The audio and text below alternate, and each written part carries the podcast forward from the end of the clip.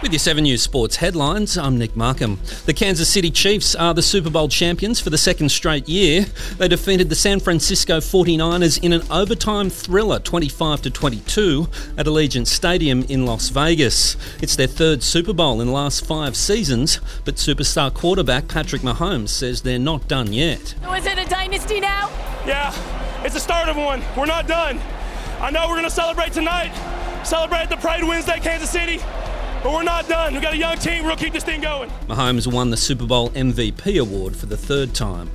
Another virtuoso performance from Glenn Maxwell powered Australia to a series clinching 34 run win over the West Indies in the second T20 in Adelaide.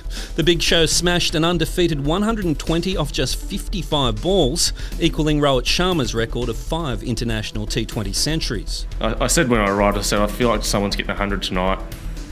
But I, when I woke up this morning, I thought I was getting one, but you still got to obviously get the time and opportunity. But um, yeah, the time was probably perfect. And the future looks bright for Aussie cricket's next generation. Our under 19s crushed India by 79 runs in the final of the World Cup in South Africa.